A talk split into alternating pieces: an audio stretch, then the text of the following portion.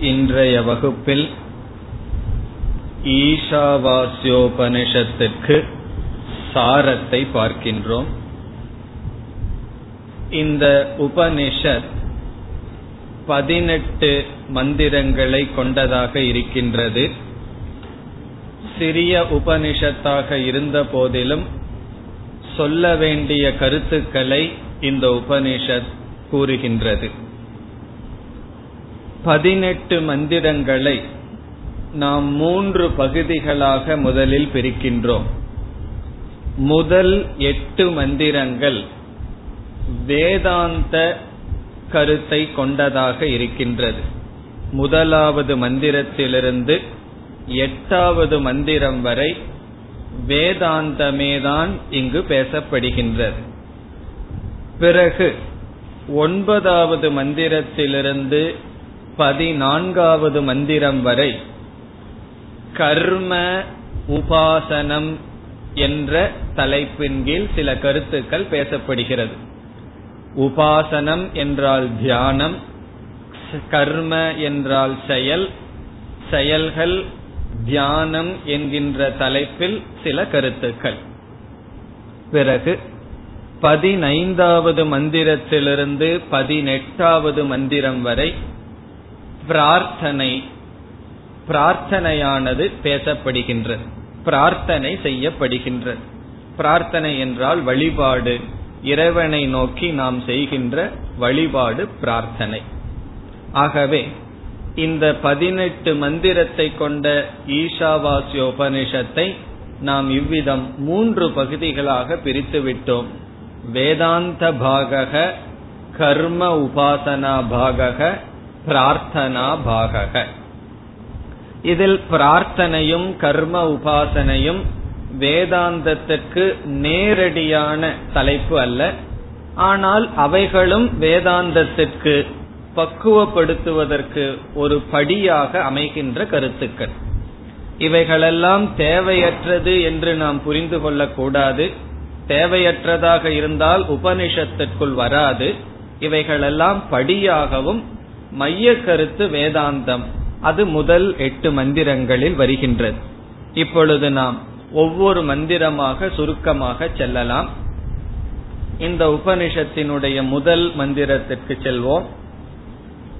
ஈஷாவாஸ்யம் இதம் சர்வம் எத்கிஞ்ச ஜெகத்யாம் ஜெகத் என்று துவங்குகின்றது. முதல் மந்திரத்திலேயே உபனிஷத் மிக முக்கியமான அல்லது சாஸ்திரத்தினுடைய மைய கருத்தை கூறிவிடுகின்றது. எப்படி உபனிஷத் துவங்குகின்றது? ஈஷாவாஸ்யம் இதம் சர்வம். இதம் சர்வம் என்ற சொல் படைக்கப்பட்டுள்ள அனைத்தையும் குறிக்கின்றது. இந்த உலகத்தில் இருக்கின்ற அனைத்தும் என்ன? என்ற சந்தேகம் வரும் பொழுது ஈஷா வாஸ்யம் இறைவனால் வியாபிக்கப்பட்டுள்ளது. ஈஷா என்றால் இறைவனால் வாஸ்யம் என்றால் அது வியாபிக்கப்பட்டிருக்க வேண்டும். ஆகவே படைக்கப்பட்டுள்ள இவை அனைத்தும் இறைவனால் வியாபிக்கப்பட்டிருக்கின்றது. இதுதான் உபனிஷத் கொடுக்கின்ற அறிவு. இதிலிருந்து நாம் எடுத்துக்கொள்ள வேண்டிய கருத்து ஒரு பொருள் இனி ஒன்றை முழுமையாக வியாபிக்க வேண்டும் என்றால் அது எப்படி இருக்க வேண்டும்? அந்த பொருளுக்கு காரணமாக அது இருக்க வேண்டும். களிமண் பானை என்பதற்கு காரணமாக இருப்பதனால் களிமண் ஆனது பானை முழுவதும் வியாபிக்கின்றது. பானை முழுவதும் ஒன்று எது வியாபித்திருக்கின்றது என்றால் களிமண். களிமண் தான் பானை முழுவதும் வியாபிக்க முடியும். தங்கம்தான் ஆபரணம் முழுவதும் வியாபிக்க முடியும். அப்படி என்றால் அந்த களிமண் பானைக்கு உபாதான காரணம். அதே போல இந்த பிரபஞ்சம் முழுவதும் இறைவனால் வியாபிக்கப்பட்டுள்ளது என்பதிலிருந்து உபனிஷத் இறைவன் இந்த உலகத்திற்கு காரணமாக இருக்கின்றார் என்று அறிமுகப்படுத்துகின்றது. பிறகு இதே சொல்லை நாம் வேறு கோணத்திலும் பொருள் பார்க்கலாம். வாசியம் என்றால் வியாபிக்கப்பட்டுள்ளது என்று ஒரு பொருள். இனி ஒரு பொருள் வாசியம் என்றால் மூடப்பட வேண்டும். ஈஷா வாசியம் என்றால் இந்த பிரபஞ்சத்தை இறைவன் என்கின்ற அறிவினால் மூடப்பட வேண்டும். ஆச்சாதனீயம். இந்த உலகத்தை நாம் உலகம் என்று நினைத்து கொண்டு வேறுபாட்டுடன் விவகாரம் செய்து வருகின்றோம். எங்கு உபனிஷத் என்ன சொல்கின்றது? இறைவன் என்கின்ற புத்தியினால் இந்த அகில பிரபஞ்சத்தையும் மறைத்துவிடு என்றால் இருமையை தியாகம் செய்து பார்ப்பதெல்லாம் ஈஸ்வர சொரூபமாக உணர்வாயாக. நான் ஏன் ஈஸ்வர சொரூபமாக பார்க்க வேண்டும்? முதல் சொன்ன பதில் அதாவது ஈஸ்வரன் காரணமாக இருக்கின்றார் ஈஸ்வரனே அனைத்துமாக காட்சியளிக்கின்ற காரணத்தினால் ஈஸ்வரனே இருக்கின்ற காரணத்தினால் ஈஸ்வரனையே நீ பார் என்பது உபதேசம். பிறகு இந்த ஞானத்தை அடைந்தாகி விட்டது அடைந்த இந்த ஞானத்தை எப்படி காப்பாற்றுவது? வாழ்க்கையில் எப்பொழுதுமே இரண்டு படிகள் இருக்கின்றது. ஒன்று பிராப்திகி இனி ஒன்று ரக்ஷணம்.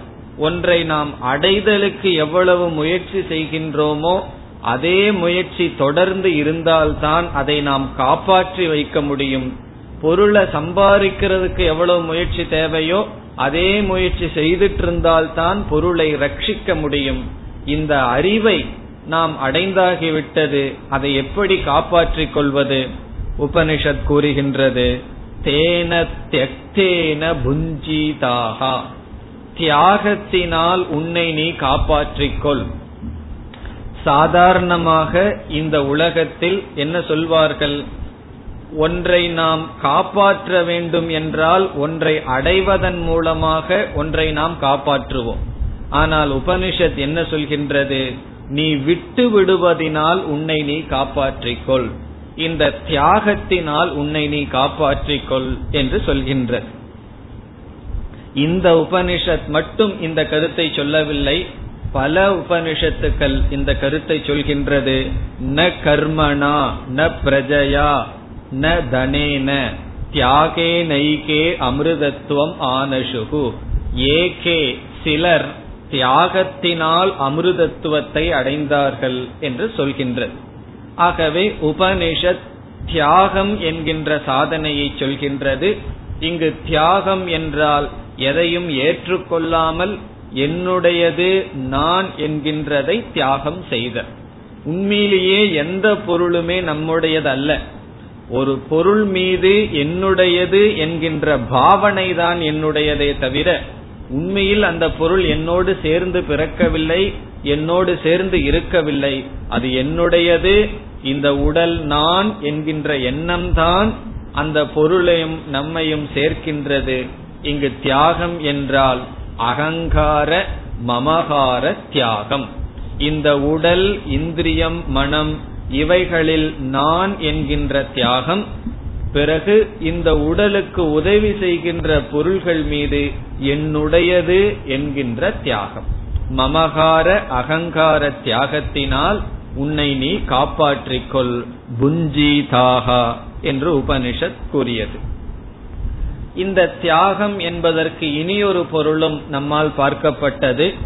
தியாகம் என்றால் முதலில் அகங்கார மமகார தியாகம் அல்லது இந்த உலகத்தையே நீ தியாகம் செய்வதனால் உலகத்திலிருந்து நீ காப்பாற்றப்படுகின்றாய். இந்த உலகம் இருக்கும் வரை இந்த உலகம் நமக்கு சம்சாரத்தை கொடுக்கின்றது. இந்த உலகத்தை துறந்து விட்டால் துறந்த ஒன்று நமக்கு துயரத்தை கொடுக்காது. பிறகு உலகத்தை எப்படி தியாகம் செய்தல் என்றால் உலகத்தில் இருக்கின்ற சத்தியத்துவ புத்தியை விட்டுவிட வேண்டும். இந்த உலகம் மித்தியா வெறும் தோற்றம் என்று புரிந்து கொள்ள வேண்டும். அவ்விதம் புரிந்து கொண்டால் ஒருவன் தன்னை காப்பாற்றிக் கொண்டவன் ஆகின்றான். பிறகு இறுதியாக இதே மந்திரத்தில் சொல்லப்பட்ட கருத்து மாகிருத கசியஸ்வித்தனம் யாருடைய பொருளையும் அபகரிக்க முயற்சி செய்யாதே. கசியஸ்வித்தனம் யாருடைய பொருளையும் மா கிருதக நீ அபகரிக்க முயற்சி செய்யாதே.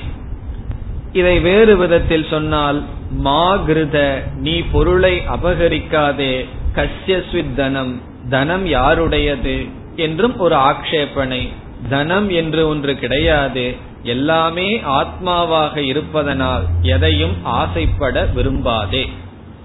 மற்றவர்களுடைய பொருளில் இச்சை கொள்ளாதே என்று சொல்கின்ற. அதாவது நமக்கென்று சில பொருள்கள் இருக்கும் பொழுது நமக்கு மற்றவர்கள் பொருள் மீது ஆசை வராது.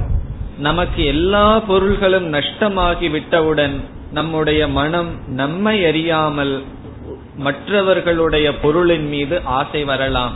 நாம் விரும்பியே சந்நியாசம் செய்ததற்கு பிறகும் கூட மற்ற பொருள்கள் மீது மற்றவர்களுடைய பொருள்கள் மீது உரிமை கொண்டாட மனம் வரலாம். அப்படி வந்தால் உபனிஷத் எச்சரிக்கின்றது. அப்படி நீ செய்யாதே. ஆகவே இந்த ஒரு மந்திரம் இந்த ஒரு மந்திரமே கம்ப்ளீட் முழுமையான மந்திரம். முதல் வரியில் ஞானத்தை கொடுக்கின்றது. ஈஸ்வரனே அனைத்துமாக இருக்கின்றார். ஈஸ்வரனே இந்த பிரபஞ்சத்திற்கு காரணமாக இருக்கின்றார். காரணமாக இருக்கின்ற இறைவனும் இறைவனிடம் வந்த இந்த பிரபஞ்சமும் வேறல்ல ஒன்றுதான் என்று சொல்லப்பட்டது. பிறகு இந்த ஞானத்தை எப்படி காப்பாற்ற வேண்டும் என்றால் என்னென்ன சாதனைகள் செய்து இந்த ஞானத்தை அடைந்தாயோ அதே சாதனையை தொடர வேண்டும். அல்லது தியாகத்தினால் தான் ஒருவன் தன்னை காப்பாற்றிக் கொள்ள வேண்டும் என்று சொல்லி தனம் என்று ஒன்று கிடையாது பொருள் என்று ஒன்று கிடையாது அல்லது மற்றவர்களுடைய பொருளை இச்சை கொள்ளாதே என்று கூறப்பட்டது. ஆகவே முதல் மந்திரம் முக்கியமான கருத்தை உபனிஷத் கூறிவிட்டது. இனி நாம் இரண்டாவது மந்திரத்திற்குள் செல்வோம். இந்த உபனிஷத் சின்ன உபனிஷத்தா இருக்கிறதுனால ஒவ்வொரு மந்திரமாகவே நாம் சென்று சாரத்தை பார்ப்போம். இந்த இரண்டாவது மந்திரத்தில் முதல் மந்திரத்தில் சொல்லப்பட்ட அறிவை கிரகிப்பதற்கு யாருக்கு சக்தி இல்லையோ அவர்களை குறித்து இரண்டாவது மந்திரம் பேசப்படுகின்றது. இறைவனை பற்றிய அறிவானது முதல் மந்திரத்தில் புகட்டப்படுகின்றது. அதை கேட்டு புரிந்து கொள்வதற்கு யாருக்கு மனப்பக்குவம் இல்லையோ இறைவனை பற்றிய அறிவு ஏற்படுவதற்கு யாருக்கு தகுதி இல்லையோ அவர்களுக்கு இந்த இரண்டாவது மந்திரம் சொல்லப்படுகின்றது. அல்லது வேறு மொழியில் கூறினால் அனைத்துமே இறைவனாக பார்க்கப்பட வேண்டும் என்று கூறப்பட்டது. ஈஷா வாஸ்யம் என்றால் இந்த உலகத்தை ஈஸ்வரனுடைய திருஷ்டியினால் மூட வேண்டும் என்றால் இந்த உலகத்தை பார்க்கும் பொழுது எந்த பொருள்கள் மீதும் விருப்பம் இருக்கக்கூடாது வெறுப்பும் இருக்கக்கூடாது. ஈஸ்வரனாக பார்க்கப்பட வேண்டும் என்று சொல்லப்பட்டது. ஒரு கால் என்னால் ஈஸ்வரனாக இந்த உலகத்தை பார்க்க முடியவில்லை. உலகத்தை பார்க்கும் பொழுது எனக்கு விருப்பு வெறுப்புகள் தான் வருகின்றது என்று இந்த உலகம் அனைத்தும் ஈஸ்வரன் என்கின்ற புத்தியினால் பார்ப்பதற்கு முடியவில்லை என்றால் மனதிற்குள் இருக்கின்ற விருப்பு வெறுப்புகள் இந்த பார்வைக்கு தடையாக இருக்கின்றது என்றால் நான் என்ன செய்வது என்ற கேள்வி வரும் பொழுது இரண்டாவது மந்திரம் சொல்கின்றது குர்வன் நேவேக கர்மாணி ஜிஜீவிஷேத் சதகும் சமாகா இரண்டாவது மந்திரத்தினுடைய சாரம் கர்ம யோகம். கர்ம யோகத்தை செய் என்பதுதான் இரண்டாவது மந்திரத்தினுடைய சாரம். அதையும் உபனிஷத் எப்படி சொல்கின்றது? அதாவது ஒரு மனிதனாகிய ஒருவன் நான் மனிதன் என்கின்ற அபிமானம் இருக்கும் பொழுது துவயி நரே என்று உபனிஷத் கூறுகின்றது. நான் மனிதன் என்கின்ற ஷரீர அபிமானம் இருந்து மற்ற ஜீவராசிகள் தன்னிடமிருந்து வேறுபட்டவர்கள் என்ற எண்ணத்துடன் இருமை மனதில் திருடமாக பிடித்திருந்து விருப்பு வெறுப்புடன் இருக்கின்ற உனக்கு ஒரு கதி நீ இந்த நிலையிலிருந்து வர வேண்டும் என்றால் என்ன செய்ய வேண்டும்? கர்மாணி குர்வன் செயல்களை செய்து கொண்டே நூறு வருடம் வாழ்வதற்கு ஆசை கொள்ள வேண்டும். இங்கு உபனிஷத் நீ நூறு வருஷத்துக்கு வாழணும்னு ஆசைப்படுன்னு சொல்லல. அந்த ஆசை ஏற்கனவே இருக்கின்றது. நான் தீர்காயுள். அதிக காலம் வாழ வேண்டும் என்ற ஆசை இருக்கின்றது. அந்த ஆசை இருப்பதில் தவறு கிடையாது. அந்த நீ வாழ விரும்புகின்ற காலத்தில் எப்படி வாழ வேண்டும்? கர்மாணி குர்வன். இந்த இடத்துல கர்மாணி என்றால் நித்திய நைமித்திக கர்மங்கள் நம்முடைய கடமைகள். உன்னுடைய கடமைகளை செய்து கொண்டேதான் நீ வாழ விரும்ப வேண்டும். வாழ விரும்பாதன்னு உபனிஷத் சொல்லல. வாழ விரும்பலாம். நீ வாழ விரும்பினால் உன்னுடைய கடமைகளை செய்து கொண்டுதான் நீ வாழ வேண்டும். அப்படி வாழ்வதனால் என்ன பிரயோஜனம்? ந கர்ம லிப்பியதே இவ்விதம் நீ வாழ்ந்தால் கர்மமானது உன்னை பந்தப்படுத்தாது. மனதில் இருக்கின்ற விருப்பு வெறுப்புகள் உன்னிடமிருந்து நீங்கிக் கொண்டே வரும். அவ்விதம் விருப்பு வெறுப்புகள் மனதிலிருந்து நீங்க நீங்க எது உண்மை எது பொய் என்கின்ற அறிவு தோன்றும் இதை விவேகம் என்று சொல்கின்றோம். பிறகு விருப்பு வெறுப்புகள் மனதிலிருந்து குறையும் உண்மையை அறிய வேண்டும் என்ற ஆசை வரும் நமக்கு தகுதி வரும் சுருக்கமாக கூறினால் பிறகு மீண்டும் முதல் மந்திரத்தை கேட்டால் அது நமக்கு அறிவை கொடுக்கும். ஆகவே இந்த இரண்டாவது மந்திரம் கர்மயோகம். இது எதற்கு என்றால் முதல் மந்திரத்தில் சொன்ன அறிவை அடைவதற்கான தகுதியை அடைவதற்காக சொல்லப்படுகின்றது. ஆகவே முதல் மந்திரம் நிவிருத்தி மார்க்கமும் இரண்டாவது மந்திரம் பிரவிற்த்தி மார்க்கத்தையும் கூறுகின்றது. பிரவிற்த்தி மார்க்கம் என்றால் சமுதாயத்திற்குள் இருந்து கடமைகளை செய்து நம்மை பண்படுத்துவது. நிவிருத்தி மார்க்கம் என்றால் ஞான யோகம் இறைவனை பற்றிய அறிவை அடைதல். இனி நாம் மூன்றாவது மந்திரத்திற்கு வருவோம். இந்த மந்திரத்தினுடைய சாரம் அறியாமையில் இருப்பவர்களை உபனிஷத் நிந்தனை செய்கின்றது. உபனிஷத்து கூட அறியாமையில் இருப்பவர்கள் என்ன செய்கின்றார்கள் அவர்களுடைய நிலை என்ன என்று சொல்லும் பொழுது ஆத்மகனோ ஜனாகா அவர்கள் தங்களை தாங்களே கொன்று விடுகிறார்கள். அதாவது தற்கொலை செய்கிறார்கள் என்று உபனிஷத் கூறுகின்றது. அறியாமையில் இருப்பவர்களை நிந்திப்பதன் மூலம் வித்வான்களை அறிவுடன் இருப்பவர்களை உபனிஷத் ஸ்துதி செய்கின்றது. ஆகவே இந்த மந்திரத்தினுடைய சாரம் என்னவென்றால் அறியாமையில் இருப்பவர்களை நிந்திப்பது என்பது இந்த உபனிஷத்தினுடைய நோக்கம் அல்ல ஞானத்தை அடைபவர்களை உயர்வாக சொல்வதுதான். அல்லது அறியாமையில் இருப்பவர்கள் துயரத்தில் இருப்பார்கள் என்று சொல்கின்றது. அசுர்யானாம தேலோகாகா அந்தேன தமசா விருதாகா இங்கு லோகம் என்ற சொல்லுக்கு பொருள் ஷரீரம் அடர்ந்த இருளை உடைய இந்த உடல்களை மனிதர்கள் அடைகிறார்கள். யார் இறந்ததற்கு பிறகு தன்னையே அறியாதவர்கள் தன்னை அறியாதவர்கள் தன்னையே கொள்வதற்கு சமம் என்று சொல்லப்படுகிறது. ஆகவே மூன்றாவது மந்திரம் வித்துவத் ஸ்துதி ஞானியினுடைய ஸ்துதி. அதை வேறு விதமாக செய்யப்பட்டது. இனி நாம் நான்காவது மந்திரத்துக்கு வருவோம். நான்காவது மந்திரமும் ஐந்தாவது மந்திரமும் பிறகு எட்டாவது மந்திரம். இந்த மூன்று மந்திரங்களும் ஆத்ம தத்துவத்தை அத்தியாரோப அபவாத நியாயப்படி விளக்குகின்றது. இந்த மூன்று மந்திரமும் நேரடியாக ஆத்மாவினுடைய தத்துவம் விளக்கப்படுகின்றது.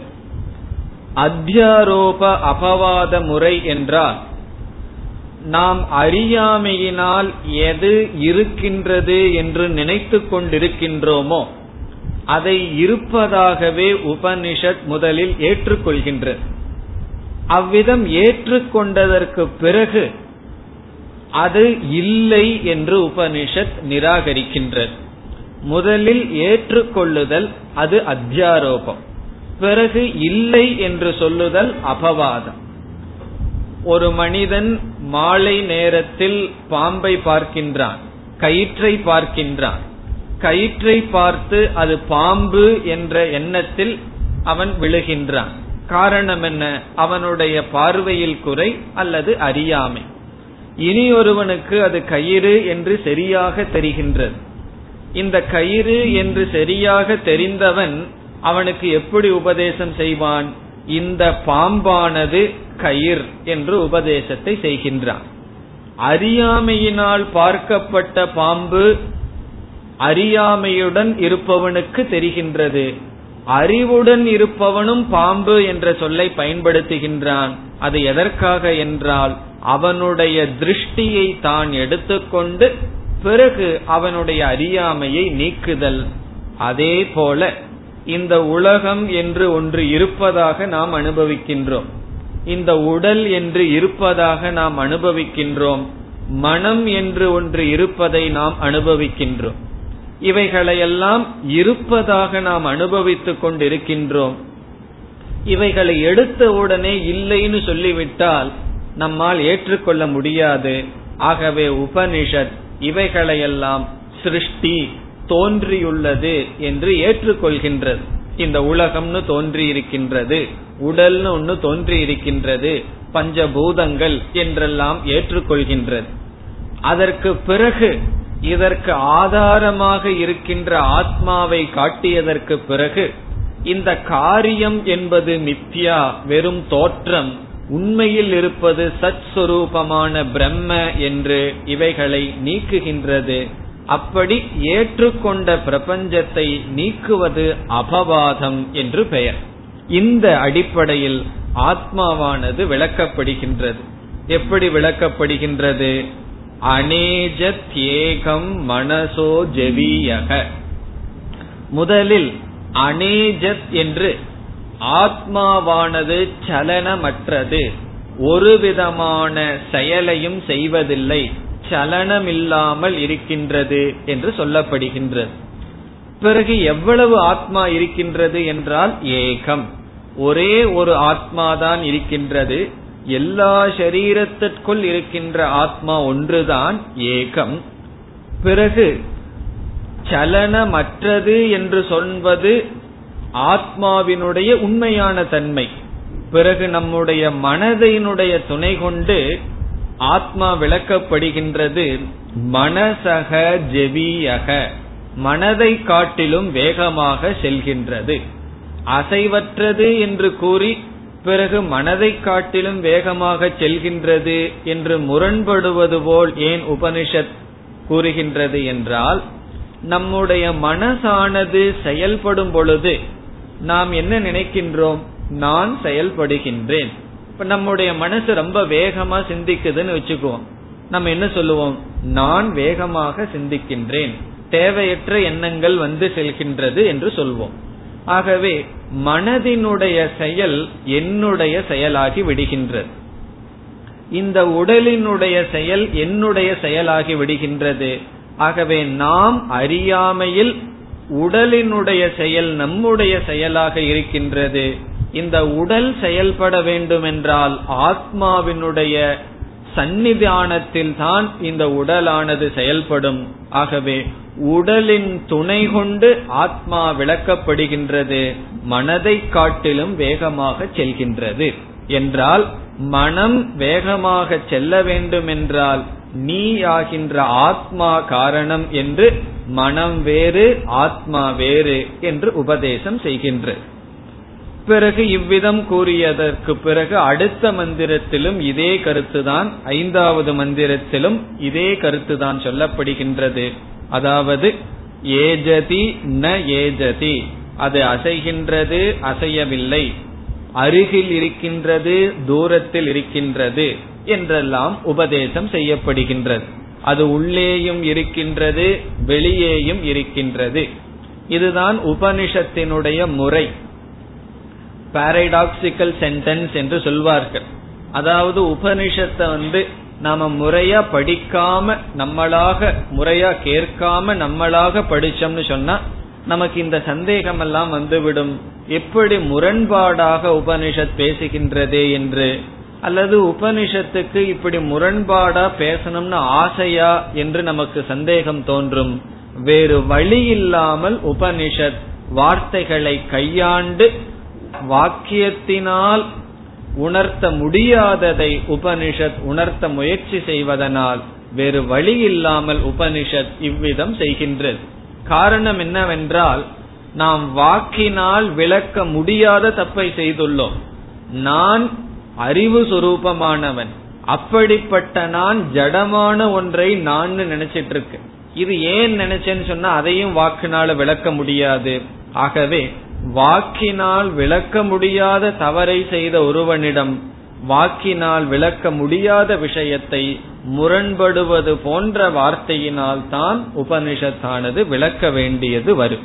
ஆகவே உள்ளேயும் இருக்கின்றது வெளியேயும் இருக்கின்றது அருகிலும் இருக்கின்றது தூரத்திலும் இருக்கின்றது இவ்விதம் சொல்வதிலிருந்து நமக்கு என்ன கிடைக்கின்றது? அது அருகேயும் கிடையாது தூரத்திலும் இல்லை உள்ளேயும் இல்லை வெளியேயும் இல்லை. உள்ளே வெளியே அருகே தூரம் என்பதெல்லாம் உடலினுடைய அடிப்படை என்று நாம் புரிந்து கொள்ள வேண்டும். பிறகு எட்டாவது மந்திரத்திற்கு நாம் செல்ல வேண்டும். ஆறு ஏழு வேறு கருத்து. எட்டாவது மந்திரமும் அத்தியாரோப அபவாதத்துடன் சேர்ந்தது. ஆகவே நம்ம கருத்தினுடைய படி வந்தா நான்கு ஐந்து எட்டு. இந்த மூன்று மந்திரங்கள் சேர்ந்து நமக்கு வருகின்றது. எட்டாவது மந்திரத்திலும் எங்கும் போபவன் என்றெல்லாம் சொல்லி ஸ்தூல சரீரம் சூக்ம சரீரம் காரண சரீரம் இப்படிப்பட்ட சரீரம் அற்றது என்றெல்லாம் உபனிஷத் கூறியது. அதாவது அகாயம் அவ்ரணம் சுத்தம் என்றெல்லாம் சொல்லி பாபத்தோடு சம்பந்தப்படாதது ஆத்மா. இதையெல்லாம் நம்ம கேட்கும் பொழுது ஆத்மா பாபத்தோடு சம்பந்தப்படாது நான் பாபத்தோடு சம்பந்தப்படுவேன் என்று நினைக்க கூடாது இங்கு ஆத்மா என்றால் நான் நான் பாபத்தோடு சம்பந்தப்படாதவன் என்றெல்லாம் சொல்லி இந்த உலகத்தில் நடக்கின்ற அனைத்து நியதிகளும் இந்த ஈஸ்வரன் அல்லது ஆத்மா என்று ஒன்று இருப்பதை காட்டுகின்றது என்று சொல்லப்பட்டது. இனி நாம் ஆறு ஏழு இந்த மந்திரத்திற்கு செல்வோம்.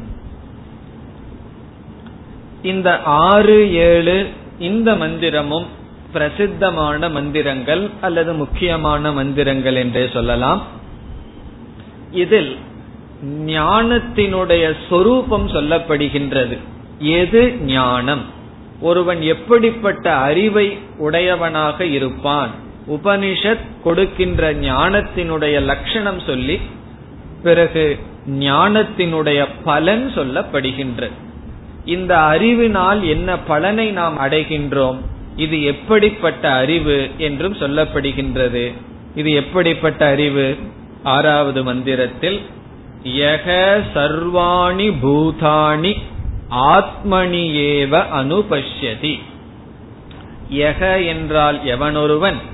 சர்வாணி பூதாணி. எல்லா ஜீவராசிகளையும் ஆத்மனி ஏவ அனுபஷ்யதி.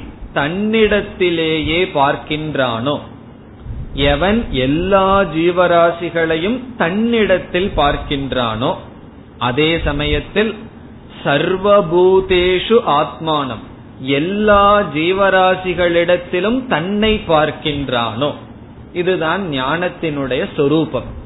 அதற்கு பிறகு வருவது பிரயோஜனம். ததோன விஜுகுப்சதேங்கிறது பிரயோஜனம். இது ஞானத்தினுடைய சொரூபம் என்ன? தன்னை எல்லா ஜீவராசிகளுக்குள்ளும் பார்த்தல். எல்லா ஜீவராசிகளுக்குள் தன்னையும் பார்த்தல். இதனுடைய பொருள் என்ன? ஒரு உதாரணம் மூலமாக பார்க்கப்பட்டது. அலையானது தன்னை எல்லா விதமான அலைகளுக்குள்ளும் எப்பொழுது பார்க்கும்? எல்லா விதமான அலைகளையும் தன்னிடத்தில் எப்பொழுது பார்க்கும் என்றால் இந்த அலைக்கு நான் யாருங்கிற அறிவு வந்திருக்கணும். இந்த கடலில் இருக்கின்ற அலைக்கு அறிவு இருக்கிற மாதிரி நம்ம கற்பனை பண்ணுவோம். அந்த ஒரு சிறிய அலை இந்த எல்லா அலைகளையும் தன்னிடத்திலும் பிறகு எல்லா அலைகளுக்குள் தானையும் பார்க்க வேண்டும் என்றால் என்ன அறிவு அந்த அலைக்கு வர வேண்டும்? நான் உண்மையில் தண்ணீர் சொரூபம். இந்த அலை என்பது தண்ணீரின் மேல் ஏற்படுத்தப்பட்ட ஒரு நாமரூபம். அவ்வளவுதான். ஒரு பெரியது சிறியது வெண்மை இவைகளெல்லாம் நாமரூபம். நான் தண்ணீர் சொரூபமாக இருக்கின்றேன். இந்த ஞானம் அந்த அலைக்கு வந்ததுன்னு வச்சுக்குவோம். அந்த அலை எப்படி பார்க்கும்? தன்னையே எல்லா இடத்திலும் பார்க்கும். இதனால என்ன பிரயோஜனம்ங்கிறத பிறகு சிந்திப்போம். ஆகவே ஞானம் என்பது அபேத புத்திகி பேதமில்லாத அறிவுதான் ஞானம். இந்த பேதத்தை வந்து உபனிஷத்தோ சாஸ்திரமோ சொல்ல வேண்டிய அவசியம் இல்லை சில பேர் உபனிஷத்தை படிச்சுட்டு அல்லது சில மதங்களிலே பல வருடங்கள் உபனிஷத்தை படிச்சுட்டு முடிவு என்ன சொல்வார்கள்? ஜீவாத்மாவாகிய நீயும் பரமாத்மாவும் வேறு. இந்த உலகமும் நீயும் வேறு என்று உபதேசத்தை முடிப்பார்கள். அதற்கு நம்ம படிக்க வேண்டிய அவசியம் இருக்கின்றதா? காரணம் என்னவென்றால் படிக்கிறதுக்கு முன்னாடியே எனக்கு இந்த ஞானம் இருக்கு.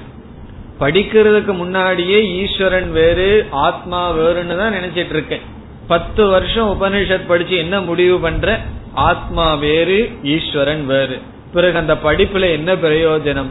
ஒரு பிரயோஜனமும் கிடையாது. ஆகவே பேத புத்தி வேறு என்கின்ற அறிவு ஏற்கனவே நமக்கு இருக்கு அதை நாம் புதிதாக உபனிஷத்திலிருந்து பெற வேண்டும். அது நமக்கு அனுபவத்துல கிடையாது. சொந்த அறிவிலும் அது வரப்போவதில்லை. ஆகவே இங்கு அபேத திருஷ்டியானது சொல்லப்படுகின்றது. எல்லா ஜீவராசிகளும் நானும் ஆத்மாவினுடைய அடிப்படையில் ஒன்று வேறு அல்ல. ஆகவே நம்மையே நாம் பார்க்க வேண்டும் என்றால் எல்லா ஜீவராசிகளிடமும் நம்மை நாம் பார்க்க வேண்டும். இந்த ஞானம் இருந்தால் என்ன பிரயோஜனம் நமக்கு வருகின்றது? ந ததோ விஜுகுப்சதே இந்த ஞானத்திற்கு பிறகு ஒருவன் ந விஜுகுப்சதே ந விஜுகுப்சதே என்றால் யாரையும் நிந்திக்க மாட்டான் யாரையும் வெறுக்க மாட்டான். இப்ப இந்த உலகத்தில் உள்ள ஒரு மனிதர்களை நாம வெறுக்கின்றோம் என்றால் அதற்கு என்ன காரணம்? பல காரணம் சொல்றான். அவன் என்ன திட்டான் ஏமாற்றி விட்டான்னு பல காரணம் சொல்லலாம். எல்லா காரணம் சொன்னாலும் முதல் காரணம் அவன் வேறு நான் வேறு. இப்போ ஒருவன் வந்து நம்ம கைய கடிச்சிட்டாருன்னு வச்சுக்குவோம். நம்ம என்ன செய்வோம்? அவர் பல்ல உடைச்சிடுவோம் காரணம் என்ன?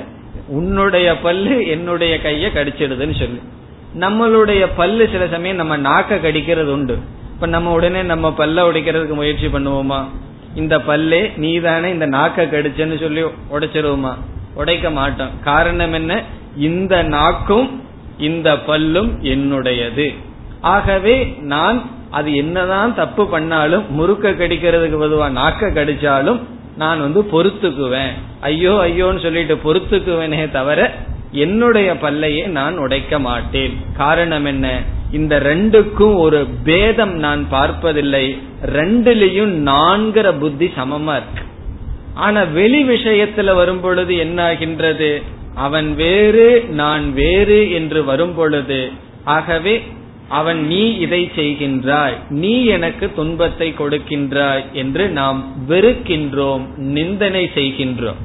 இப்ப நம்ம வந்து ரெண்டு பேர்த்தோட பேசிட்டு இருந்தோம் அப்படின்னு சொன்னா சாதாரணமா நம்ம பேச்சுல என்ன வருது? மற்றவர்களை பற்றி நிந்தனையில் தான் காலமானது சென்று கொண்டே இருக்கின்றது. இந்த மௌன விரதம் இருக்கணும்னு சில பேர் ஆசைப்பட்டா மௌன விரதமே இருக்க வேண்டாம். நான் என்னுடைய பேச்சு யார பற்றியும் குறை சொல்லக்கூடாது. அப்படிங்கிற ஒரே ஒரு விரதம் எடுங்கும் அதுவே மௌன விரதம் தான். அதுக்கு மேல பேசுறதுக்கே விஷயம் இருக்க என்னத பேச முடியும்? அல்லது சாமிஜி இனி ஒன்னு சொல்லுவார். நீங்க எதையெல்லாம் பேசுறீங்களோ அத வந்து ரெக்கார்ட் பண்ணி யாரு முன்னாடி வேண்டுமானாலும் அதை போட்டு காமிக்கலாம் அப்படிங்கிற அறிவோட நீங்க பேசணும். அப்படி பேசணும்னு சொன்னாவே இனி ஒருத்தரை பத்தி நம்ம மோசமா பேசிடுவோமா இப்ப நம்ம பேசுறதெல்லாம் ரெக்கார்ட் பண்ணி பப்ளிக்ல வந்து போடுறாங்கன்னு வச்சுக்கோ. அப்படி ஒரு அறிவு இருந்ததுன்னா நம்ம எவ்வளவு கவனமா பேசுவோம்? அல்லது சிலதெல்லாம் பேசவே முடியாது. அதே போல அது எதை குறிக்கின்றது என்றால் நம்மளுடைய பேச்சு எல்லாமே நிந்தனையில் இருக்கின்றது. மற்றவர்களை பற்றிய நிந்தனை வெறுப்பு இவைகள் கலந்ததாக இருக்கின்றது. மற்ற ஜீவராசிகள் குறிப்பாக மற்ற மனிதர்கள் மீது நமக்கு வெறுப்பு இருந்து வருகின்றது. உபனிஷத் என்ன சொல்கின்றது? இந்த ஞானத்தினால் ஒருவன் வெறுப்பிலிருந்து விடுதலை அடைகின்றான். இனி ஒரு மனிதனை நான் திட்டுல நான் நிந்தனை செய்யவில்லை வெறுக்கவில்லைன்னு சொன்னா யாருக்கு விடுதலை கிடைக்குது? அவனுக்கு விடுதலை கிடைக்கல. அவனுக்கு அறிவு இருந்ததுன்னா நம்மளுடைய வெறுப்போ திட்டோ அவனை ஒன்னும் பண்ணாது. நமக்கு தான் விடுதலை கிடைக்கின்றது. ஒருவரை நம்ம வெறுக்கலைன்னு சொன்னா விடுதலை நாம் அடைகின்றோம். ஒருவரை நாம் நிந்திக்கவில்லை என்றால் விடுதலை நாம் அடைகின்றோம். நம்ம நினைச்சிட்டு இருக்கோம் பாவம்னு ஒண்ணு நான் திட்டாம விடுறேன் அப்படின்னு சொல்லி. நம்ம திட்டாம விட்டோம் அப்படின்னா பலன் நமக்கு. அவருக்கு பாவமோ இதோ கிடையாது. ஆகவே மற்றவர்கள் மீது வருகின்ற வெறுப்பு தான் நமக்கு சம்சாரமாக இருக்கின்றது. அது வரக்கூடாது என்றால் இந்த ஞானம் இருக்க வேண்டும். அல்லது இந்த ஞானம் வந்தால் அந்த வெறுப்பு நிந்தனை என்பது நம்மை விட்டு சென்றுவிடும். ஆகவே எல்லா ஜீவராசிகளிலும் தன்னை பார்த்தால் ஒவ்வொரு ஜீவராசியை பார்க்கும் பொழுது அதில் தன்னை நான் என்கின்ற புத்தியை பார்த்தால் வெறுப்பானது சென்றுவிடும். இது வந்து வெளியே சொல்ற விஷயம் அல்ல. எல்லாத்தையும் பார்த்துட்டு நீயே நானு நீயே நான் சொல்லிட்டு இருக்க வேண்டிய அவசியம் இல்லை. இது வந்து அந்தரங்கம் மனதில் இருக்கின்ற ரகசியம். உபனிஷத்துன்னு சொன்னாவே ரகசியம். நம்முடைய பக்குவம் நம்முடைய பார்வை நமக்கு தெரிஞ்சா போதும். நம்மளுடைய அறிவில் பேதம் கிடையாது.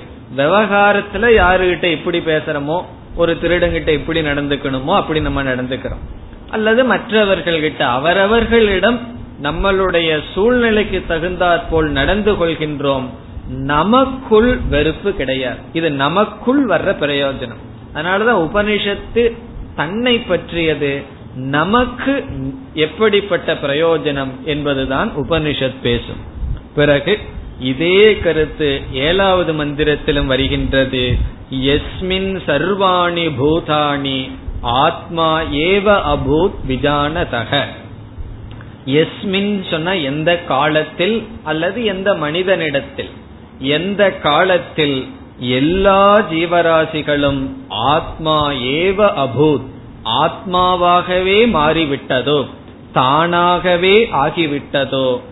யாருக்கு விஜானதக இந்த தத்துவத்தை அறிந்தவனுக்கு இந்த முதல் வரியானது சென்ற மந்திரத்தில் சொன்ன அதே கருத்துதான் ஞான சொரூபம் எந்த காலத்தில் இந்த ஞானம் ஏற்படுகின்றதோ தத்ர அந்த காலத்தில் அல்லது எந்த மனிதனிடத்தில் இந்த ஞானம் வருகின்றதோ அந்த மனிதனுக்கு கக மோகக கக சோகக அதாவது சோகமும் இல்லை மோகமும் இல்லைன்னு உபனிஷத் சொல்ல வர விரும்புது. அதை எப்படி சொல்லுது? ஏது சோகம் ஏது மோகம். இப்படி ஏது சோகம் ஏது மோகம்னு சொல்றது வந்து நிச்சயத்திற்காக உபனிஷத் சொல்கின்றது. ஒரு கருத்தை அது இல்லைன்னு சொல்றது ஒரு விதமான உபதேசம். ஏது அது என்று கேள்வி மூலமாக சொல்வது இல்லை என்பதை நிச்சயிக்கின்றது. அவனுக்கு மோகமும் கிடையாது சோகமும் கிடையாது. ஏகத்துவம் அனுபஷ்யதக ஒன்றையே பார்த்து கொண்டிருக்கின்ற ஒன்றாக பார்த்து கொண்டிருப்பவனுக்கு மோகமும் இல்லை சோகமும் இல்லை. இந்த சோக நிவிருத்தி மோக நிவிருத்தி என்பதுதான் வேதாந்தத்தினுடைய பிரயோஜனம். இந்த வேதாந்தம் படிக்கிறதுனால வேற பிரயோஜனம் வராது. வேற பிரயோஜனம் எதுக்கு? சோகமும் மோகமும் இல்லைன்னு சொன்னா எனக்கு வேற என்ன வேணும்னு கேட்போமா? ஆகவே மனதில் இருக்கின்ற சோக நிவர்த்தி புத்தியில் இருக்கின்ற மோக நிவர்த்தி. இந்த மோகம்ங்கிறது புத்தியில் இருக்கிற நிவர்த்தி சோகம்ங்கிறது மனசுல இருக்கிற ஒரு சம்சாரம். இந்த இரண்டும் கிடையாது. இப்ப சோகமும் இல்லை மோகமும் இல்லை. இந்த இடத்துல சோகம்னு சொன்னா உடம்புல வர்ற வழி வேற சோகம்ங்கிறது வேற. இப்போ வேதாந்தம் படிச்சதுக்கு அப்புறம் தலைவலிக்காதான்னு கேட்க கூடாது ரொம்ப கவனமா கிளாஸ் கேட்டாவே தலைவலிக்கலாம். அதை வந்து நிவர்த்தி ஆகும்னு சாஸ்திரம் சொல்லல. இந்த இடத்துல சோகம்ங்கிறது சொன்னா எனக்கு வந்து விட்டதேன்னு அந்த வழிக்கு மேல ஒரு வழி வந்துட்டு இருக்கு இப்படி நடந்துடுதே அப்படி நடந்துடுதே. பிறகு எதிர்காலத்தை குறித்த பயம் இறந்த காலத்துல இப்படி நடந்துடுதேன்னு சொல்லி நம்ம யாரெல்லாம் நிந்தனை செய்தார்களோ அவர்களை நினைச்சாவே ஒரு வெறுப்பு. இப்படி நமக்குள்ளேயே வருகின்ற தாபங்கள் தான் சோகம் என்று சொல்லப்படுகின்றது. மோகம் என்றால் எது உண்மை எது பொய் என்று தெரியாமல் பொய்யான ஒன்றை உண்மை என்று நினைத்து கொண்டு நாடுதல் அவைகளெல்லாம் கிடையாது.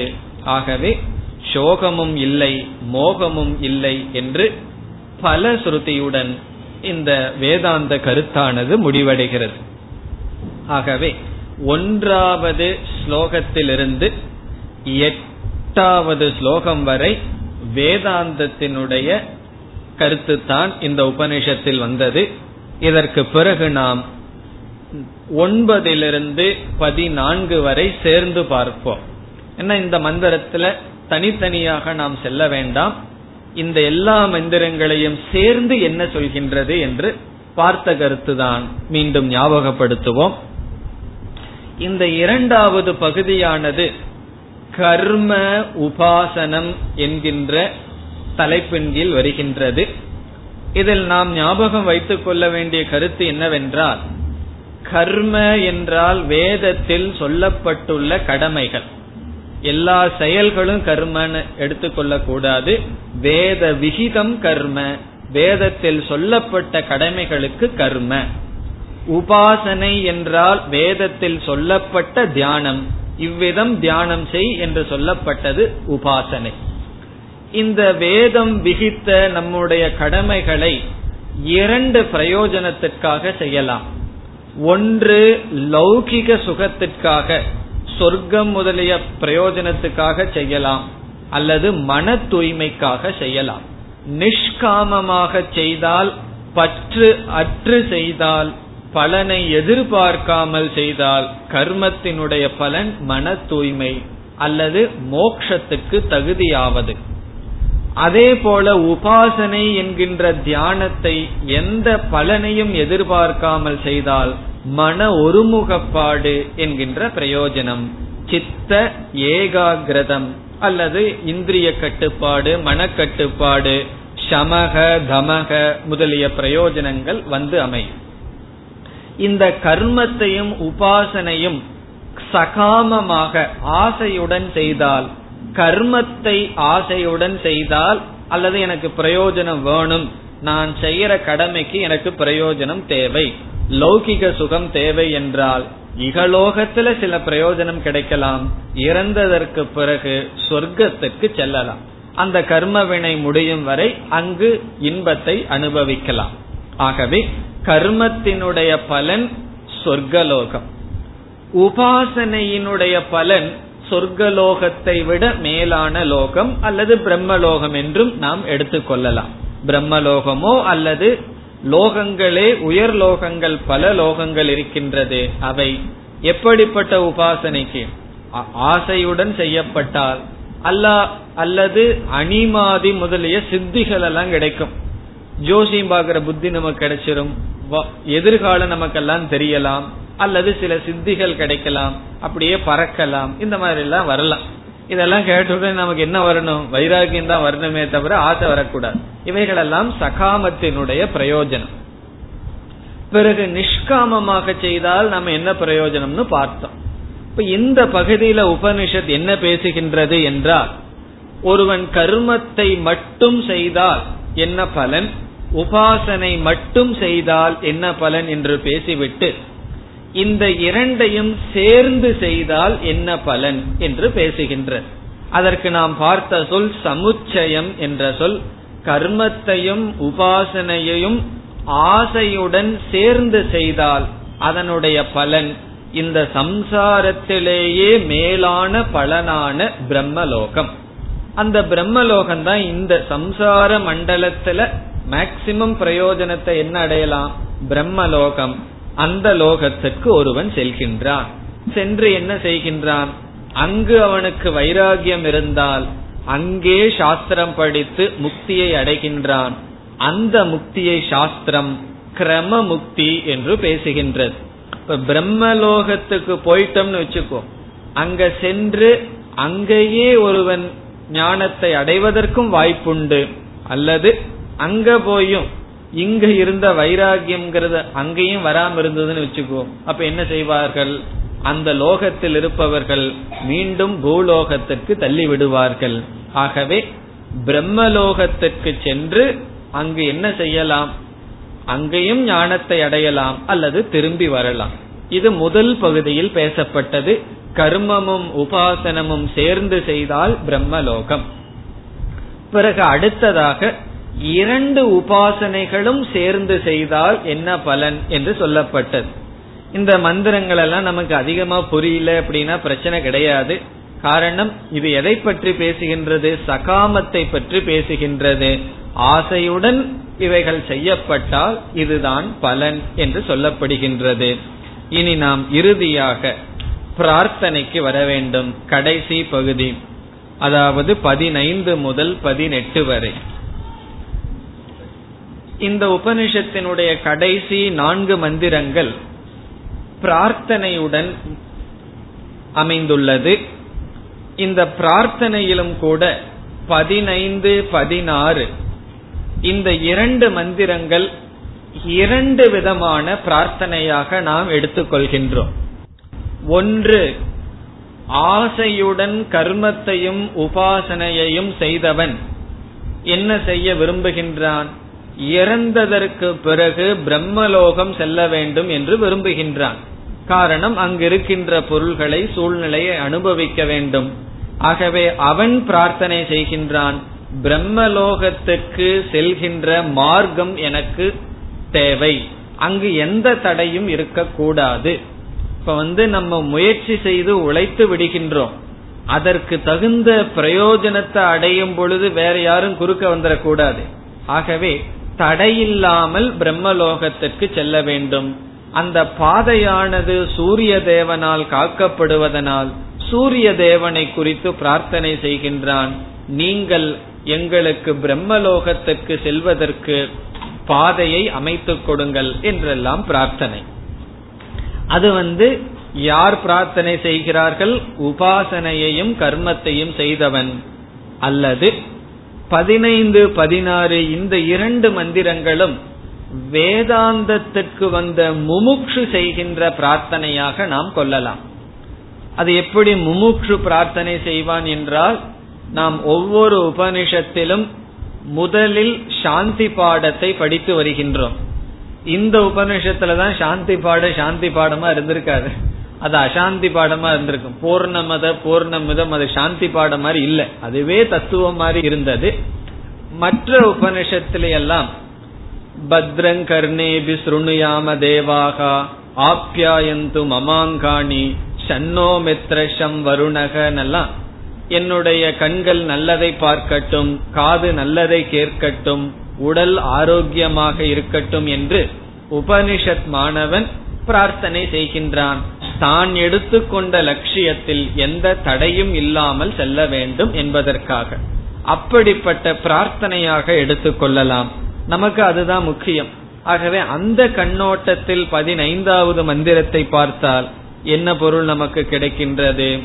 ஹிரண்மயேன பாத்திரேன சத்தியசிய அபிஹிதம் முகம். சத்தியமான பிரம்மத்தினுடைய தத்துவமானது கிரண் தங்கத்தை போன்ற ஒளியினால் மறைக்கப்பட்டுள்ளது. இதனுடைய பொருள் என்ன? இந்த உலகத்தில் இருக்கின்ற விஷயங்கள் அது தங்கத்துக்கு சமம். இந்த தத்துவத்தை மறைக்கின்றது. இப்போ கிளாஸுக்கு போலாமா? அல்லது டிவியில நமக்கு பிடிச்ச ஒரு படம் ஓடுதுன்னு வச்சுக்கோம் அது சாமி படமாவே இருக்கலாம். என்ன தோணும்? இந்த மழை வர்ற மாதிரி இருக்கு. இங்கேயே உட்கார்ந்துக்கலாம்னு சொல்லி என்ன தோணிரும்? நம்மளை அறியாமல் வேறு சாதனையை செய்து விடுவோம். வேதாந்த சாதனையை செய்வதற்கு விட்டு விடுவோம். அல்லது ஏதோ ஒரு காரணம் இந்த உலகத்தில் இருக்கின்ற பொருள்கள் நம்மை இழுத்து கொண்டே இருக்கின்றது. ஐந்து இந்திரியங்களும் நம்மை கவர்ந்து கொண்டே இருக்கின்றது. விவேக சூடாமணியில சங்கரர் சொல்லுவார் ஒவ்வொரு ஜீவராசிகளும் ஒவ்வொரு இந்திரியத்துல பலகீனம் இருக்கிறதுனால இறந்து விடுகின்றது. மீனுக்கு வந்து நாக்குல பலகீனம் இருக்கிறதுனால இறந்து விடுகின்றது. அப்படி ஒவ்வொரு ஒரு விட்டில் பூச்சிக்கு வந்து கண்ணுல பலகீனமா இருக்கிறதுனால போய் அதுல விழுந்து சாகுதுன்னு சொல்லி அஞ்சு உதாரணம் சொல்ற. ஒவ்வொரு ஜீவராசிகளும் ஒவ்வொரு இந்திரியத்துல பலகீனம் இருக்கிறதுனால அது மேல வரல. இந்த மனுஷனுக்கும் அஞ்சுலயும் பலகீனம் இருக்கு. அவன் இருந்தும் இன்னும் உயிரோடு இருக்கான்னா அது பெரிய ஆச்சரியம்னு சொல்ற. ஆகவே நாக்கிலையும் பலகீனம் இருக்கு. கண்ணிலையும் பலகீனம் காதலையும் பலகீனம். இப்படி அஞ்சு இந்திரியத்திலையும் பலகீனம் இருந்தும் பொழைச்சிட்டு இருக்கானேன்னு சொல்லி சொல்றார். அது என்ன? அதான் ஹிரண்மயேன பாத்திரம்.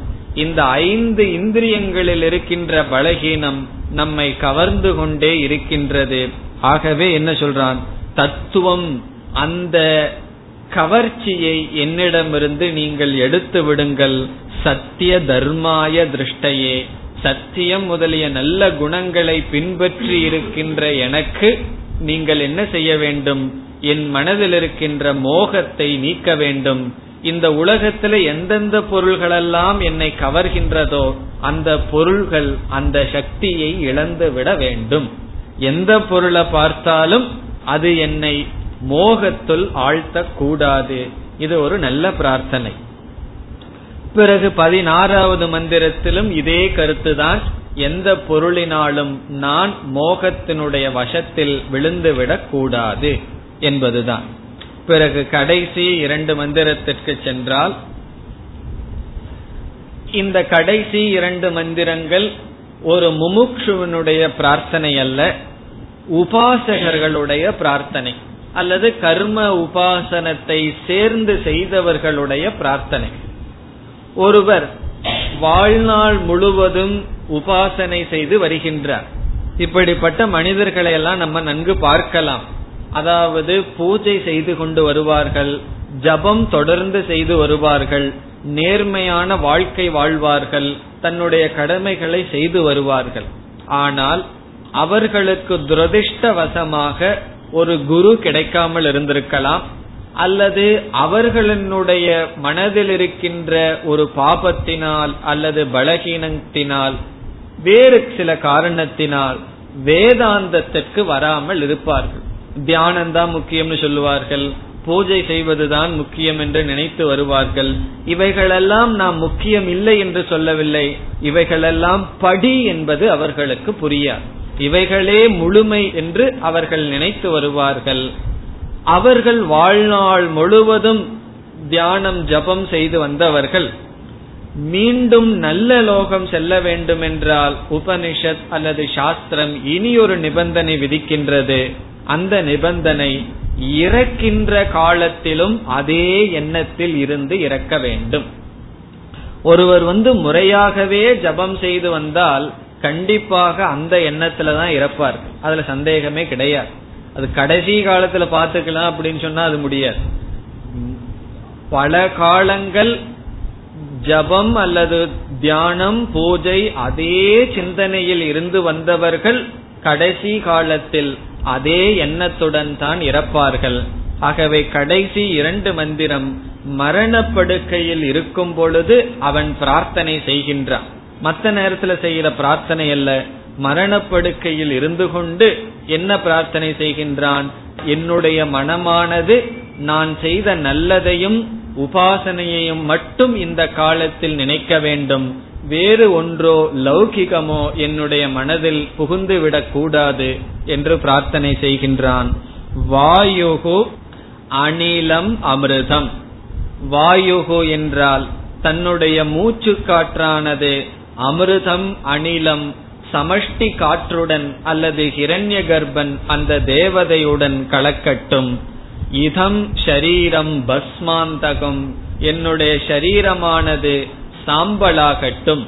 இது வந்து அவன் தியானிக்கின்றான். பயம் எல்லாம் கிடையாது. இத படிச்சுன்னா யாருக்கும் பயம் வந்துடக்கூடாது என்ன உபனிஷத் திடீர்னு நம்மளைய பயப்படுத்துதேன்னு சொல்லி. அதாவது என்னுடைய ஷரீரமானது சாம்பலாகட்டும். அதுவே ஒரு ஆகுதியாக ஆகட்டும். என்னுடைய காற்றானது மூச்சு காற்றானது சமஷ்டியுடன் சேர்ந்து விடட்டும். பிறகு ஓம் கிரதோ ஸ்மர கிருதம் ஸ்மர. கிரதோ என்பதற்கு இரண்டு பொருள். அக்னி தேவனையை குறித்து சொல்லலாம் அல்லது நம்முடைய மனம். நம்முடைய மனசிடமே நம்ம பேசுறோம். மனமே கிருதம் ஸ்மர. நீ வாழ்க்கையில் செய்த இதுவரை செய்த நல்ல கர்மங்களையும் உபாசனையையும் நினை. எப்பொழுது? இறக்கின்ற தெருவாயில். கிருதம் ஸ்மர கிருதம் ஸ்மர. நீ இதுவரை செய்ததை நினைப்பாயாக. அதாவது எந்த தேவதையை நான் வழிபட்டு வந்தேனோ அந்த தேவதையே என்னுடைய மனதில் இருக்கட்டும். பிறகு கடைசி மந்திரத்திற்கு வந்தால் அக்னி தேவனிடம் பிரார்த்தனை செய்யப்படுகின்றது அக்னே நய. அக்னி தேவனே என்னை நீ அழைத்து செல். நய என்றால் நீ அழைத்து செல். துவம் நய நீ என்னை அழைத்து செல். எதன் வழியாக?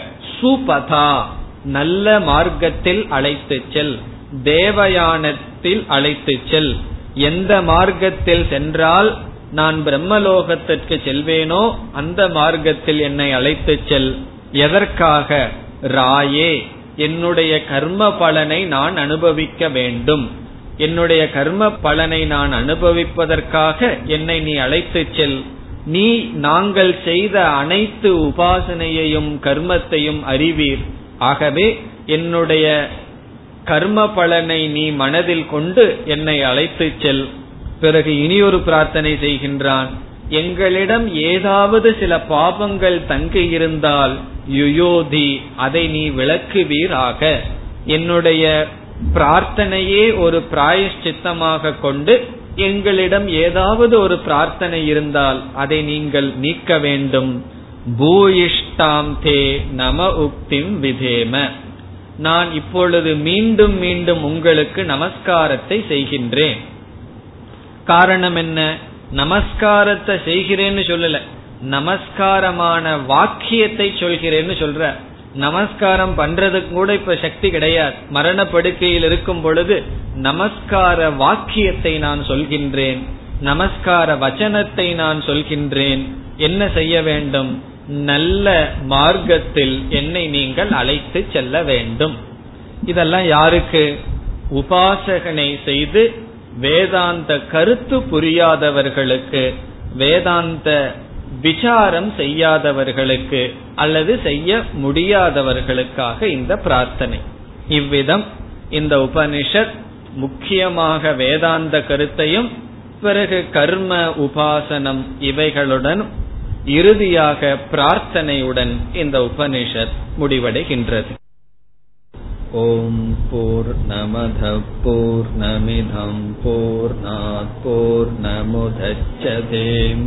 पूर्णस्य पूर्णमादाय पूर्णमेवावशिष्यते ॐ शान्ति शान्ति शान्तिः